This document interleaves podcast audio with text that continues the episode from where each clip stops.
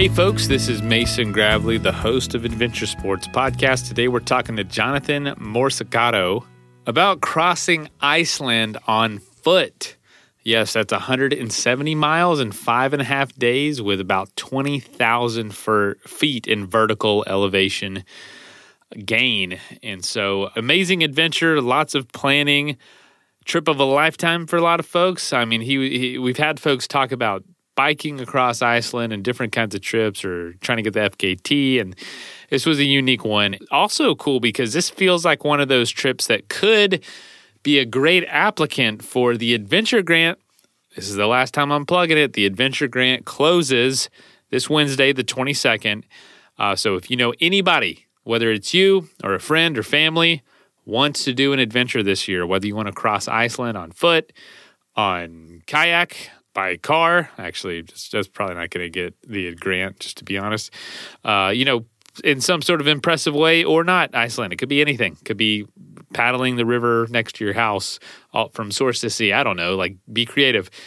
If you know of somebody doing something like that, something that's worthy to talk about on this show, have them apply for the adventure grant this year. We're giving away $1,000 to the first place, 500 to the second, and 250 to the third place, and gear that gear is TBD. We've got kind of a lot of brands that, like, yeah, we'll send them some stuff. And we're also going to send you some beer from Athletic Brewing uh, to enjoy before, during, or after your adventure. So, yeah, please apply and go ahead and listen to this episode with Johnny uh, to be inspired. All right, let's jump in. Hey, folks, you heard about a little bit about Johnny's story, what's going on, and what, what we're going to talk about today. And you probably saw the title. You know, it's going to have something to do with traversing Iceland. That, that's what they know. Uh, but we're going to welcome the man who did it, Johnny Morsicato. Welcome to the show. Yeah, thanks for having me, Mason. It's definitely a cool adventure. I, I actually did it with my my brother Ed Bossert too, so it wasn't just me fjording the the highlands on my own. Yeah, yeah, I know. I'm excited. I'm excited to hear about that because that was a really interesting part of it that I, I want to hear about, like the dynamics of doing this with family. I know your parents were like super stoked and jumped on board to like be around. But one thing I always ask is, uh, where are you coming from today? Where's home for you? And I know it looks bright out the window. Is that just the sun, or is that is there snow on the ground? That's the sun. It's uh, I'm in Conifer, Colorado and it's like 50 degrees out, no snow left on the ground around me. Has it been snowing a lot? Uh, yeah, the last couple weeks it's been uh, been snowing a bit, and then like right before Thanksgiving, we had like two weeks of just absolutely frigid cold, like seven, eight degree days for weeks. It felt like. So it's nice to be in the warmth now. Man, I yeah, Conifer. I used to, oh gosh, I've driven through Conifer so many times on my way to the San Luis Valley. It was like my favorite area in Colorado when we lived there, and uh, you're just going down to the Sangres or over to some of the collegiate peaks. Man, what a great area! So, are you from there? Is that home, or you just finding yourself there right now?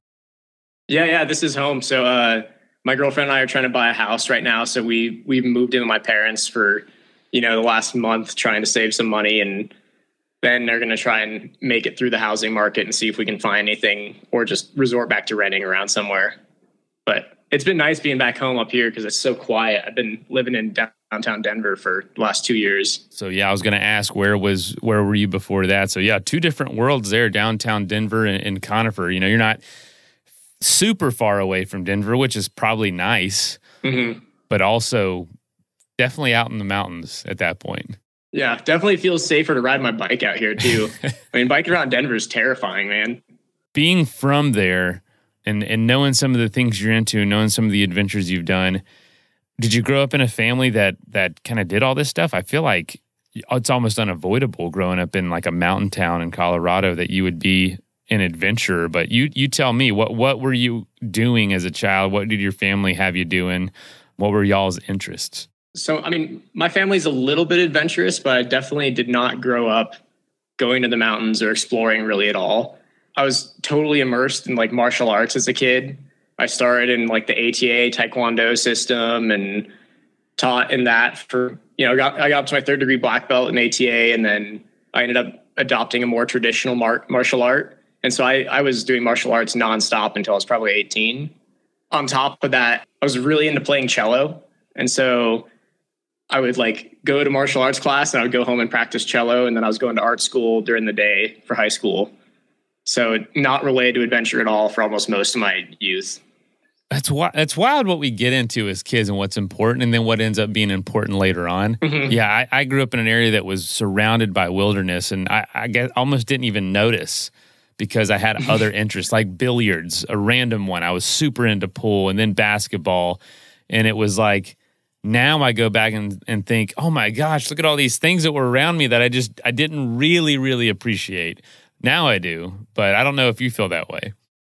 Yeah, I mean it's it's been crazy because like you know we've been up here for a month and I've probably ran six trails I've never seen in my entire life. You know, like these these things that were all around me growing up, and I I never once even walked over to check them out.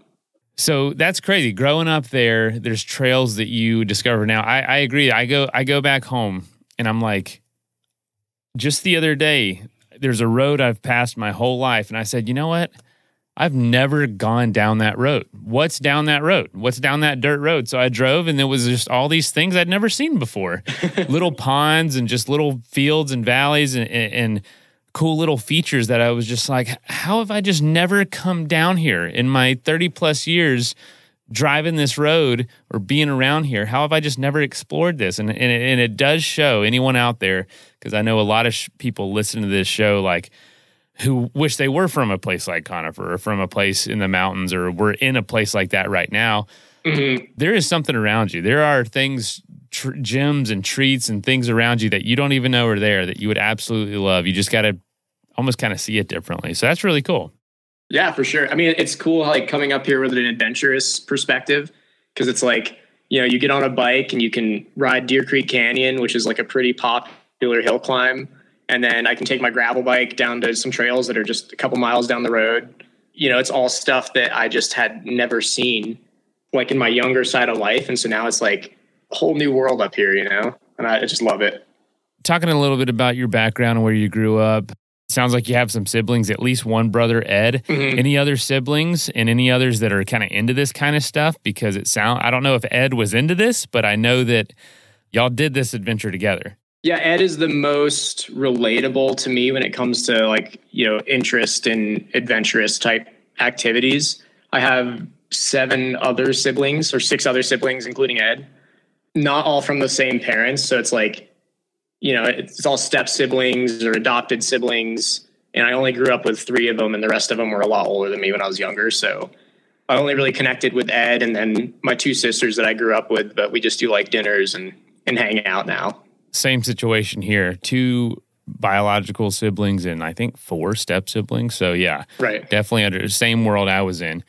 So tell us about where this trip came from. What was the idea behind this this trip across Iceland? How do you how do you even think that up? Where was the inspiration and what were what was the process of going, you know, can I do this? I guess the the origin story of the trip was uh back in 2014, me and a couple buddies just like loaded up some backpacking bags and stuffed it with 30 days worth of food. I think the bags ended up being like 70 pounds a piece. And then we figured we were just going to go get off the plane in Iceland and just start backpacking. And uh, we definitely were not in shape to do any sort of backpacking adventure. And I think we just like had seen stories and kind of thought you could just get used to it and start walking, you know, 20, 30 miles a day. And we definitely did not. We made it like six miles a day and it took us like 10 days to do a simple little backpacking loop. I remember in the middle of that trip, we were camped out up in the highlands in Iceland. And I remember looking out north, thinking about how cool it would be to just cross all the way to the other side and see the ocean up on the north side of the island. Because it was only like you know, from where we were camped, like 170 miles. And so I thought it would be cool to come back when I was older. And originally I was going to bike it, but I just never really got that into biking. So I, I got sucked into running instead and decided it would be cool to just go solo adventure and try and run across north to south and include the trek that I did when I was a kid, which was the uh, Landmannalaugar hike out of the uh, southern side of Iceland and up to Land Landmannalaugar, which is like the Highlands hot springs area. I was really sucked into kind of recreating this trip. And uh, my brother and I were on this snow kiting adventure in Fairview, Utah. You know, I kept talking about Iceland with him and like, you know, I was thinking about going in August, thinking about running it myself. And he just suddenly was like, hey, you know, like I, I kind of would like to maybe join you. I've never done something like that, but maybe we can just like put together a training plan and and see if it'll work out. And so I immediately shifted gears and thought like, you know, I guess it'd be way cooler to do it as an adventure with him and kind of reconnect because we'd been, you know, separated for probably five or six years at this point because he'd moved out to LA to become a stuntman. That's pretty random. Yeah. Well, so I mean, we came from that martial arts background, right? And so Oh. as Not yeah, not random, but just unique. Definitely unique. yeah, and so I mean, he he was in a totally different world, living in in Hollywood. He had just finished his first feature film in The Highwaymen. I think he he got to do a bunch of like stunt driving in an old like Ford, and uh, he got to act as Clyde in a Bonnie and Clyde movie. And so he was kind of leaving with some money and looking for some adventure, and jumped in on board with the Iceland trip. My parents decided like, oh, it might be cool to jump in too, and just do our own thing. And so then it suddenly turned into this like whole group family adventure, which I was not expecting at all at the time because I was like, you know, I was ready to go get my backpack and just go for it. In hindsight, it was really cool to have the opportunity and time to have that come together because I think, you know, frequently in life, like there's either like, you know, parents are too busy or your siblings are too busy or your friends are too busy. And it's just hard to all connect at the same level in the same point in time. It just worked out that way that we all got to go together.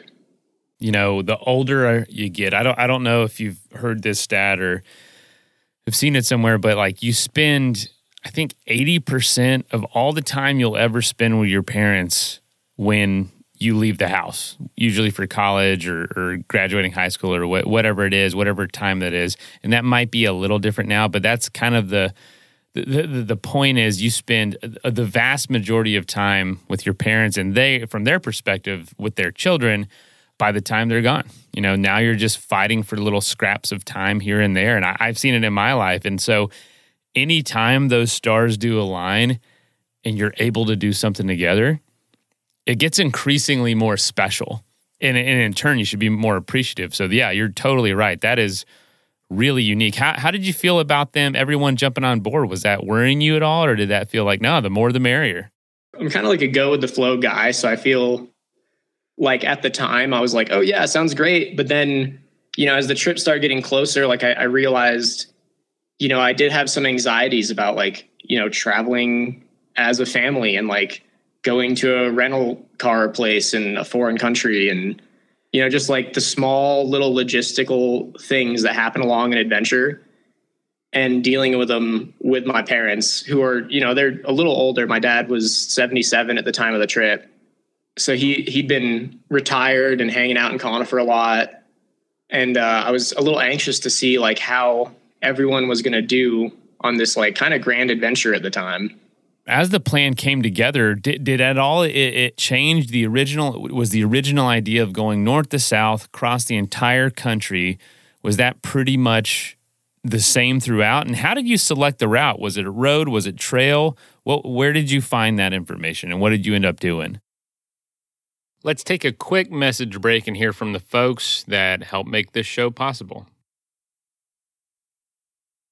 That is plenty of that for now. Let's get back into the episode. The route I I literally just made on Gaia one day when I was I was like on a road trip with uh, Connor. I put together like a little route that I thought would be fun to do. That was you know it connected north from that spot I was talking about on that trip with my friends in high school. I, I put the the route together and realized like I didn't put into consideration like water. I didn't consider were there actually trails there, what the elevation gain was like. I just thought it would be cool to see what was north of where I was at that time. You know, in, in hindsight of the trip, it would have been cool to go, you know, do some of the more picturesque routes up there. But it was just like, for me, completing this loop of when I was younger and not as involved in this kind of adventurous lifestyle and just seeing that through like all the way across the island. So when I made the route, I literally just went from where I was in 2014, which was in Land Landmannalaugar, and then connected it all the way up to uh, Akureyri, which is the northernmost town along the Ring Road, right in this little uh, fjord. If you look at the Iceland map. Tell us about getting there, and tell us about you know what what were some of the unique things that you had to bring with you? What what was some of the gear that was crucial for this? the gear selection was kind of interesting. We you know we were trying to do it in six days at the time with that, we want to be able to kind of run. And so my goal was to keep the packs below 25 pounds. So that way we could at least jog or, you know, kind of do like a fast walk for most of the trip. When we started loading up the packs, it was like it came down to a decision between we either bring a tent or we bring a sleeping bag. And so we left our sleeping bags so we had shelter and just resorted to using only down jackets and like, you know, thick pants for sleeping at night with a pillow and carrying enough food for the five days, which, you know, the, the food we had to pick super calorie dense food for essentially any meal we had. So like anytime we made coffee, it was bulletproof coffee with, you know, ghee and powdered coconut milk in it. And the breakfasts were always the same kind of thing, like, you know, heated up powdered coconut milk with ghee, granola, cashews, like lots of nuts, lots of protein stuff, and lots of carbs to replace the the energy we were burning every day. And so we, we were uh, when it came down to picking the gear, I was I was a little nervous because we, you know, we we weren't necessarily able to survive a super cold cold uh, winter storm. We were really close to some of the F roads, so I figured that if we ended up in a bad spot, we could resort to getting out to the F roads and you know, hitchhike back out of the highlands if we needed to. What were you seeing out there? Describe just the scenery, the the conditions of the paths you were using. Uh, t- tell us about that. The scenery is really interesting because you start in Akureyri. So on, on the on the first day we started, I, I picked like an N1 gas station as our start point, and I really wanted to to leave from the first point of ocean in Akureyri and end back in that location we were in in 2014. And so the starting point is literally like in the middle of a city, like, you know, walking from the middle of Denver or something. you know, there's lots of cars going by, lots of stuff happening. You start hiking south, and as you go, it's like the hotels and the coffee shops kind of turn into, you know, farm equipment, turn into hay bales, you know, and the fences get smaller and smaller, and the cars turns into tractors, and the people turn into sheep. You know, you, as you get more and more south, it's like it's like this taking away. Like as you leave the city, suddenly everything gets stripped away from the landscape, and and that happens more and more drastically as you elevate into the highlands. Because when you're right at the ocean level, you have all that like green grass and lots of livestock that are around but then as soon as you break up into the highlands of Iceland, it's like, you know, somebody has just scoured the surface and life is gone. Like it's just, you know, black pebbles, volcanic rock, jagged little peaks, and like glaciers on the horizon. And the transition from that on the first day was extremely aggressive. But then for the remainder of the trip, you're just in that volcanic landscape. You know, so the the scenery change isn't that insane after the first day, but for the remainder, it was uh, it was more of like an internal experience as you went because the landscape was sometimes uninspiring to the point where you know it would force you to look more inside of yourself for the adventure of the day than you know looking outside of at like a big desert of lava rock you know we had tom last year or year before gosh when was this yeah last year Tom Johnstone from the UK on who biked across Iceland, and he was talking about how much obsidian there was on the ground that was like tire shredding. Mm-hmm. Like you had to be really careful. Did you have to deal with that as well? Oh yeah, yeah. When you uh, when you get to some of those river crossings, it's like you know you don't you don't want to risk slicing your foot open on that obsidian. I mean, it's it's ubiquitous. It's everywhere. You know, like and it it comes in like these big swaths that kind of invade into that that kind of dusty pebbly landscape that most of the highlands are.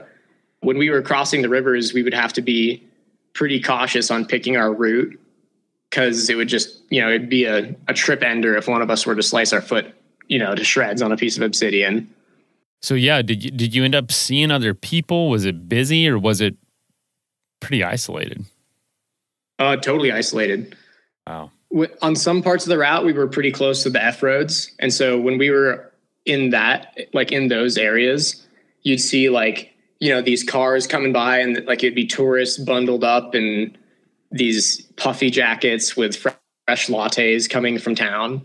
And you know, at the time, like my brother and I had already been in the Highlands or something for like two days, and so you know, we're like, you just start to feel like an alien. You watch these people go by you, and it's like you already feel like a fixture in the landscape. And they're just there for like this temporary little like drive in drink the latte go to the hot springs and leave. And I, I think you know for the first couple days it was fun to see that. But then like on the third and fourth day maybe we'd get a little bit of uh like a little jealousy. Like maybe we should just get in the car and leave and go back to Akureyri or Reykjavik and just you know have some beers.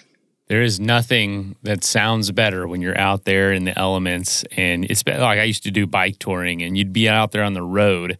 So you'd obviously interact with vehicles and you'd be at some pull off on some desolate highway exhausted you know wondering where your next meal is going to be or food or you're, you're worrying about water or just something. You're worried about something that's that's a little more basic which is why you're out there but then you see a big you know RV drive by and the kids are watching Disney Channel in the in, in, the RV and they've got snacks and it's just like you're so jealous for about right for about 5 minutes and they're like grilling something inside and it's just like oh my god I would do anything for that right now.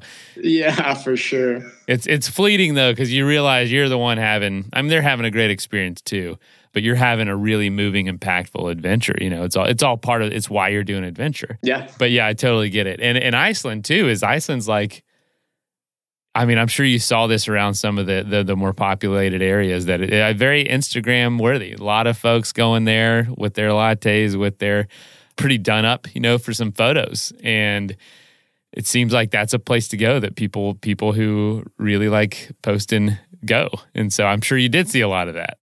Oh yeah, yeah, for sure. I mean, I feel like our stopping point each day were like the Instagram spots where you'd like see the cool glaciers or like the cool hot springs or you know, know something like that. And then the moving points between the day because we were on the northern side of the island were just filled with a lot of long flat just kind of endless black expanses of lava, you know.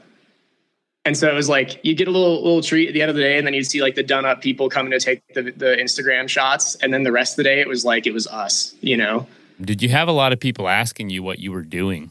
Mostly it was the the Rangers. So the Rangers were getting a little concerned because they'd been driving back and forth, and you know they'd catch glimpses of us on and off throughout the first like three days we were hiking.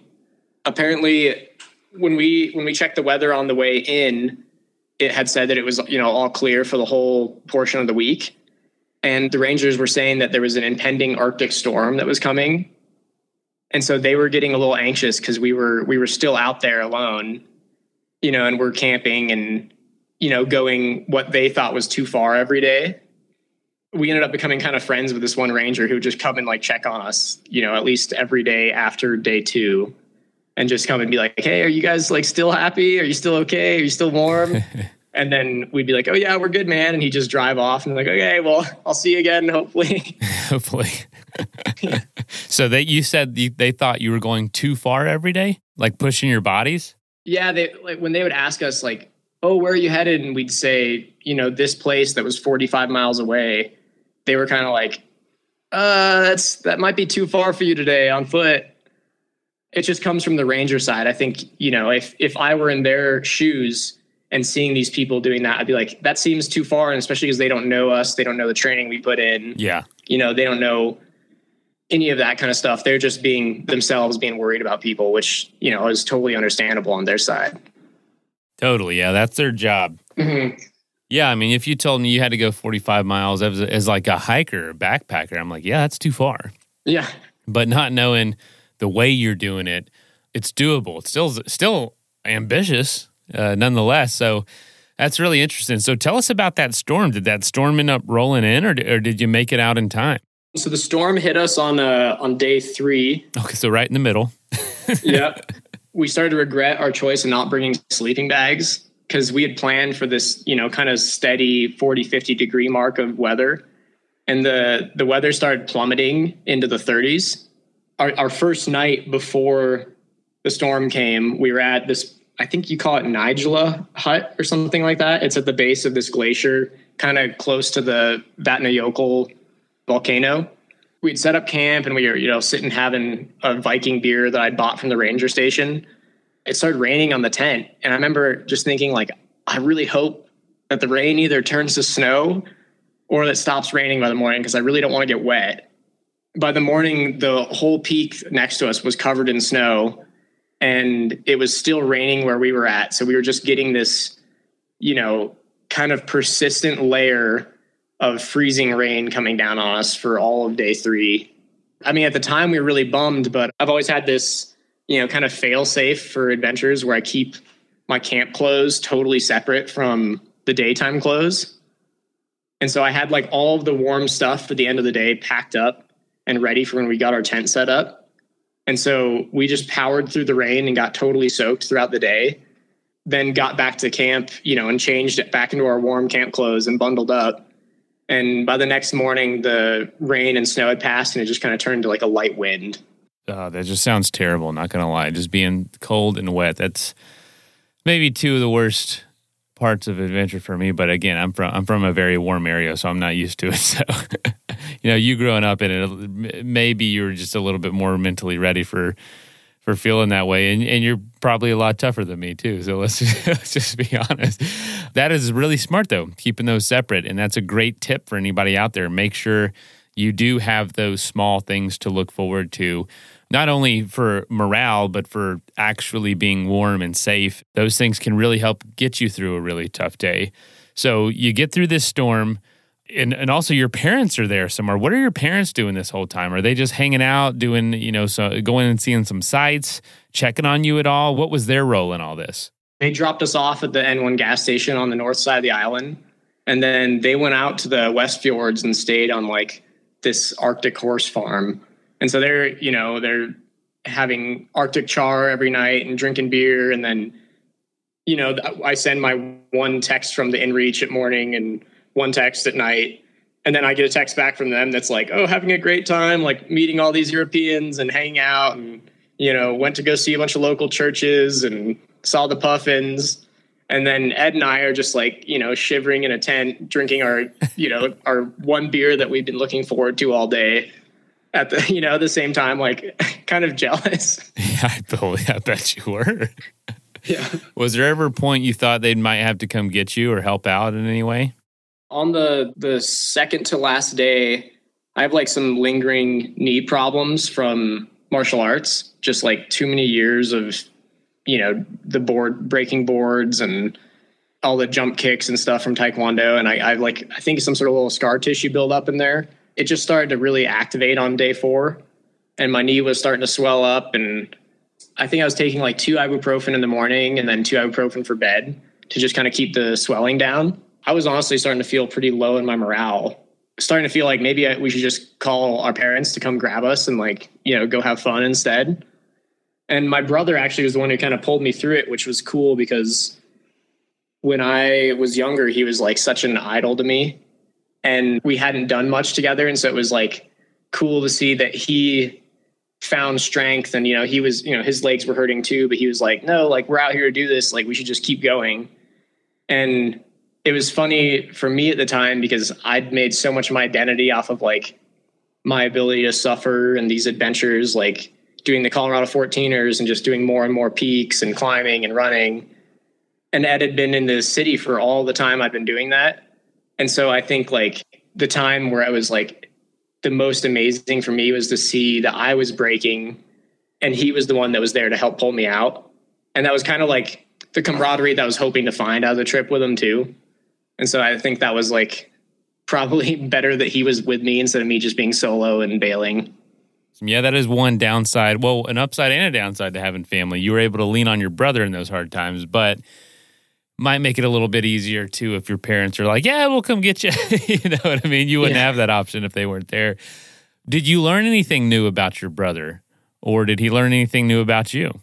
I, I couldn't say what he would have learned about me, just because I mean I, I don't know what he would say, but definitely learned more about him throughout the whole journey. Like from the time that we were in Fairview, Utah, like talking about doing to Iceland together to the whole adventure and meeting back up with my parents like at the end of our trip. It was really cool to see him like take on a pretty hardcore training plan and like his whole life changed and his whole perspective on life changed in that time. And it was like he he'd been living in LA and like you know he was really into gymnastics in the stunt community. And suddenly you know, he took on this training plan that I kind of roughly put together with a friend for him. And then within two months, he was like running ultra marathons twice a month. And like, you know, he, he was doing all this crazy stuff that I'd never seen him get into. And he was just getting more and more ecstatic about it. And I, I just loved seeing him like apply the same tenacity that he'd used throughout years in the stunt world to something that was more relatable to me in the adventure world. And so I, I mean, I think for me, what I learned about him is that like, you know, obviously I wouldn't recommend that anybody goes to do like the crossing where we went because it was just kind of arduous and long. But it was cool to see that he could find so much power in himself after, uh, you know, years of just being in the city in, in like such a wild place. You mentioned one idea that I thought was really interesting. And, you know, I don't know if you want to talk about it or not, but you were you were talking about some of the challenges uh, of having takeaway and communication with long-standing relationships like family, and it, and it takes just being intentional. What did you mean by that? Let's take a quick message break and hear from the folks that help make this show possible. That is plenty of that for now. Let's get back into the episode. You know, when you grow up, like you said, you spend like 80% of your time with family when you're a kid, pretty much, right? And then suddenly, like, you know, I'm 25 and I hadn't been hanging out with them for, you know, eight years. You know, then we're trying to rent a car together and we're trying to pick out dinner and we're trying to check into a hotel and like do the stuff that we hadn't done together ever in an adult setting and so I think what I found interesting is that like it's like I would resort back to my mind as a kid and be like whiny about something or like suddenly start complaining and catch myself and realize that it's like you know when we would talk as adults it's like you have all this historical context of your youth built up to that moment in time. So like we're having a conversation about you know the rental car being late but then also you like have all that pressure of like arguments you had in high school and like you know times where you felt short also pushing on that same emotion of interacting and trying to rent a car together. And so it's it's hard to like you know separate those things i think in time in the time you're in. And so i think you have to be pretty intentional to be like hey i'm in the moment now. We're going to handle this together. And you know i'm not going to be a whiny 18 year old about it because we're all adults here now. Wow, that's actually really interesting because yeah, 18 for you, not I mean it's a while ago, but not crazy long ago, but you're a totally different person and have learned so much, but you know, I think that might be a big reason why people don't like running into people from their past, people from high school or people from their hometown because you're almost immediately thrown back into being that person you were. Mm-hmm. Because despite the growth and despite maybe a lot of the new experiences you've had at the at your core you're still very similar to that 18 year old or very similar to that 15 year old whatever it is. And I, I, know when i get around my brothers or my mom and dad they almost kind of treat me like i'm still that person a long time ago. And and a lot of me still is that person but sometimes that's not the best feeling for people. And other times that is what you want to do. You, you like going back to those times. But for a lot of us, I know that might be a big reason why we avoid a lot of those people from a long time ago. Oh, for sure. And I, I think in hindsight of the trip, that was that was probably my biggest concern is like suddenly I'm in a family situation that is the same as vacationing when I was 12 years old. And, you know, I, I'm like trying to be in the right mental space to do like kind of a hardcore adventure, but then also don't want to be like taking on, you know, 12 year old self to go run across Iceland.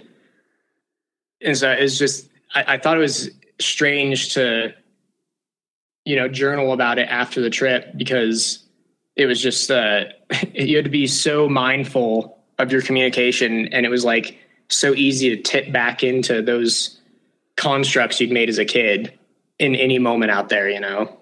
What else do you think you learned out there? And also, I, I, I, forget to ask this, but I know this is a really interesting one for people. You know, you're young, you're trying to buy a house, there's a lot you're trying to do. Financially, how do you get ready for these kinds of adventures? Because there's expense to it, and people want to know just the practicality of making these happen. How do you fit it into your life? Do you work? What What is that situation to to go out and do what what took this many days? You know, almost a week out there plus travel time and all that.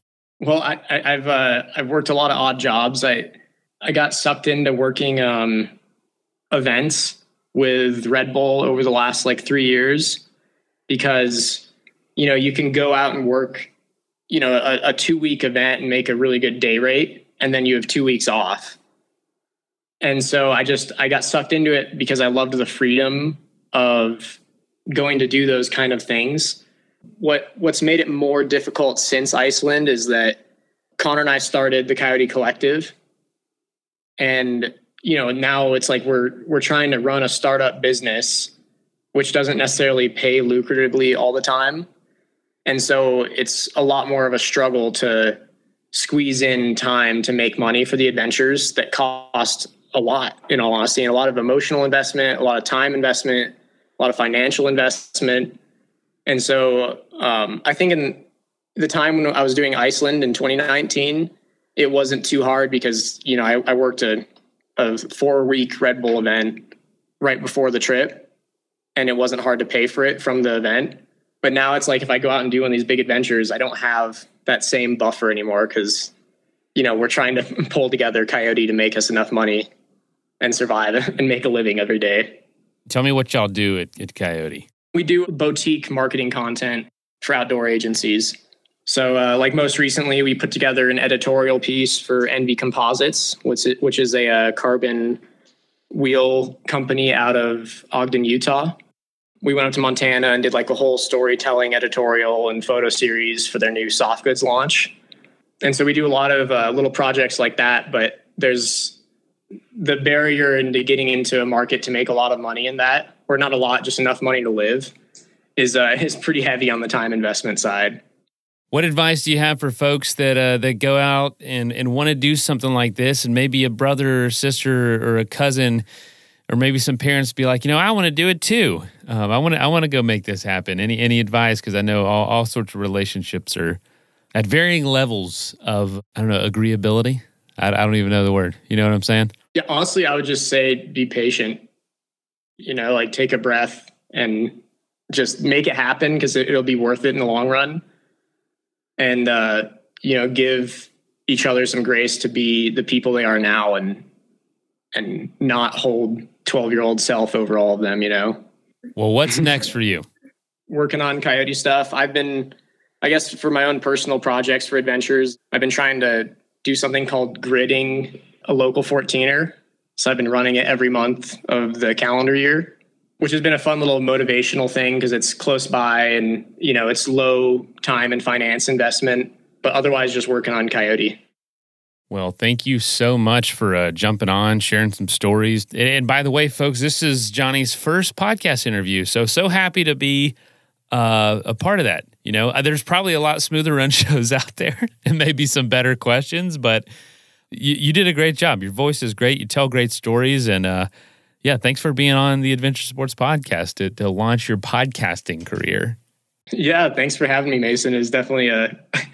I, I think I get a little bit more anxiety speaking in these kind of situations than running or something. So it's fun to try and jump on and do something new. You know, appreciate you making an adventure about out of something that you did before and building on it and going back to places. That's that's really cool. So Thanks for sharing. Yeah, of course. Appreciate you having me. first of all, thank you so much for listening. It means the world to us that you choose to listen to the show. If you'd like to help us further, you can leave a review on iTunes, share us with your friends, your family. It goes a long way to grow in the show. You can also support us financially through patreon.com slash adventure sports podcast. Link is in the show notes. And also, if you have an idea of who could be a good guest for the show, we're always looking for people to tell their story uh, about the outdoors or adventure. So if you know someone, please reach out. Email us at info at adventuresportspodcast.com. And until then, get out there and have some fun.